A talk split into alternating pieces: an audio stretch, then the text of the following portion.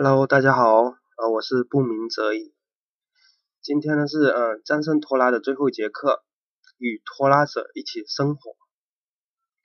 啊，我们生活中呢会和一些拖拉的人呢生活在一起，例如和女朋友吃饭的时候，他总是迟到；员工呢总是需要被多次提醒，然后才提交报告；朋友没有回电话等等。我们生活中呢会和拖拉者一起生活，不管呢是呃朋友、同同事、家人，都会有拖拉者。那么面对这种情况，我们应该怎么做呢？你们是不是告诉他们啊要准时，不要磨磨蹭蹭的？但是呢总是徒劳无功，他们的该做什么还是做什么。该晚起还是晚起，感觉呢，他们好像故意跟你作对一样，好像在刁难你一样。因为呢，你跟他们呢说了好几遍了，但是呢，他们呢也无动于衷。这个时候你就生气了，开始呢去指责对方，就是因为你们那么晚起，然后我才会迟到的，都是你的错。但是呢，对方呢。不为所动。例如啊，我曾经就是前不久的时候，我就是这样。因为呢，冬天了，大家呢都比较晚起。我媳妇呢也是。我呢是开电动车去上班。我们那里离公交站呢还是有点距离的，走路呢大概要十分钟。所以呢，我一般呢都是先载我姐呢去公交站。然后搭车，然后呢，我再倒回去呢，载我媳妇。因为呢，我和我媳妇呢是顺路，本来呢是挺好的嘛，大家呢都不用走路。但是呢，这样一来一回，每天呢迟到的都是我。我看了一下我打我的打卡，一般呢都是迟到五分钟到十分钟。我就和他们说要早点起床，不要磨磨蹭蹭的。结果呢？一点用也没有，他们呢，该迟到还是迟到，该晚起呢还是晚起，我就着急了，然后又有点生气了，我就和我媳妇说，都是因为你们每天每天那么晚起，然后才让我迟到的，结果呢，两个人呢都闹得不愉快了。那么面对这种和拖拉者一起生活，我们应该怎么做呢？就是或许你生活当中有一些，他会因为一些事情而拖拉。当我们呢遇到这种事情的时候，我们应该怎么处理比较好呢？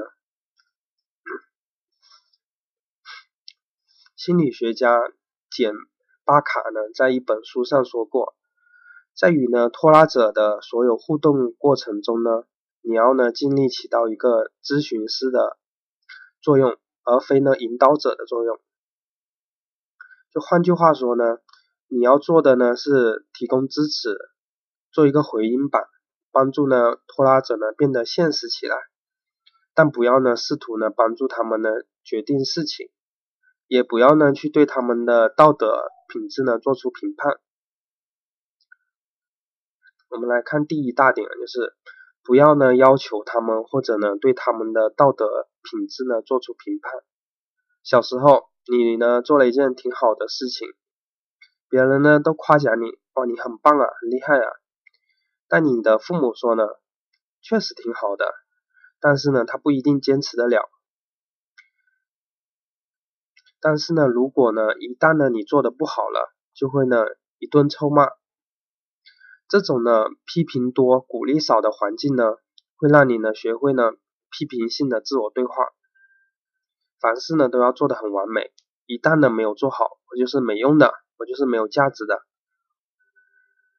所以呢，当你呢去批评他们或者要求呢他要怎么做的时候，不但呢不能让拖拉者呢行动起来，反而呢会让拖拉者觉得你呢给他施加压力了，然后呢他会因为这个有呢更大的压力。然后有批评和威胁，从而呢造成了更大的障碍。就他更会去拖拉了，知道吗？所以呢，第一点呢，不要要求或者评判他们的道德品质，这第一大点。第二点呢是引入承诺，呃，什么意思呢？就是我们接着往下看啊，就是问大家一个问题：对于一项任务啊，主动承诺激发的动力大，还是说被动顺从激发的动力大呢？主动承承诺呢，就是别人问，然后这个谁来做，然后你说我来，这个呢就是主动承诺。被动顺从呢，就是你呢必须按这个来做，没办法，然后呢你只能这么做，这个呢是被动顺从。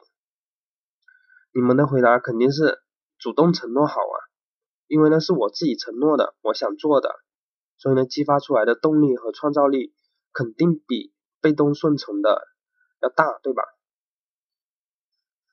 相反的，就是那个。被动顺从呢，反而呢会让你觉得自己呢是受害者，被逼无奈，不但呢起不到推进的作用，反而呢让你呢更不想动了。所以呢，我们面对拖拉者的时候呢，需要呢引入承诺，这样呢才能激发他们更大的动力与创造力。我们来看一下，就是要求顺从。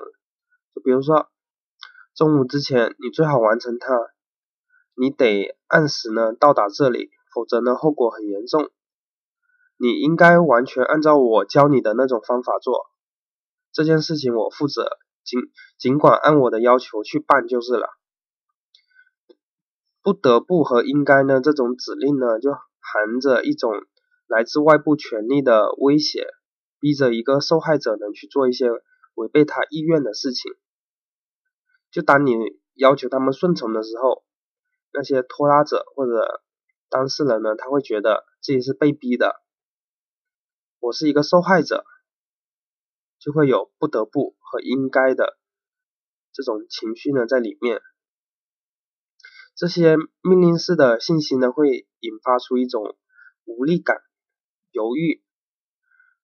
敌意和抵触，通常呢就是通过这种拖拉呢表现出来，所以呢你会变得更拖拉，知道吗？当你要求他们怎么做的时候，你发现哎拖拉者反而还更拖拉了，所以呢我们呢需要引入承诺，那怎么引入呢？例如啊，中午之前你大概能给我什么东西？我把你放到一个负责任的位置，我需要你九点钟到这里。我们呢需要能够信任相互之间的工作，所以呢，我需要你完全按照我的指令。有问题呢，请告诉我。我对这个小组呢负有责任，但有些事情呢我看不到，也就是呢我工作途中呢遇到的盲点。所以呢，当某些事情我没有看到的时候，我需要你一直呢帮忙提醒。你可以看出引入承诺这里，就是呢让他们感觉呢被赋予了责任和权利，他们呢更愿意去做，也呢会更有创造力。这个呢是第二点，引入承诺，需要大家好好的去理解一下。第三点呢是专注开始。生活中就是我们喜欢强调结局嘛，例如你要三分钟三分钟之内跑完一千米，你会感觉好长啊，遥不可及，会让你感觉无从下手。你可能呢就是跑都不跑了，算了，我回去睡觉吧。再例如，什么时候结束这个项目？你得周五之前能完成，还有很多事情要做啊。这些呢都是强调结局，就告诉你什么时候要完成，但是呢从来不告诉你应该怎么做，从哪里开始。我们生活中呢都很容易犯这种错误，要强调结局，而专注开始呢会让你呢知道你呢在何时应该做什么事情。例如，呃，我们需要跑一千米，你在第一分一分半的时候跑呢五百米，后面一分半钟跑五百米，这样呢你就可以呢跑完在三分钟跑完一千米了。这个呢就是专注开始，告诉你呢什么时候开始做什么事情，你呢就可以完成这个项目。呃，再举一个例子啊。九点钟到公司，第一个人说起床了，马上要迟到了。第二个人说，我们呢需要八点钟起床，八点三十前呢刷牙洗脸，吃完早早餐，这样我们呢才可以呢九点到达公司。你觉得哪一个比较好呢？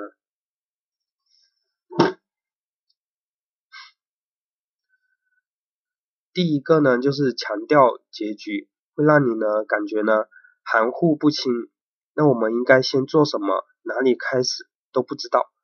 他似乎就给了你一个信号，说时间快到了，赶紧跑啊跑啊，但是他没告诉你应该往哪个方向跑，这样呢你就乱成了一锅，反而呢让你呢更无从下手了，知道吗？第二个呢就是专注于开始，很清楚的让你知道哦你什么时候应该做什么，也呢就没有那么茫然了。所以呢，和我们和拖拉者一起生活的时候呢，要让他们呢专注于开始，从而呢避免了引起茫然失措的情绪。第四点呢，就是需要呢把建议呢放在赞扬之后，什么意思呢？就比如说你想让他改进一个事情，或者说你觉得这里做的不太好。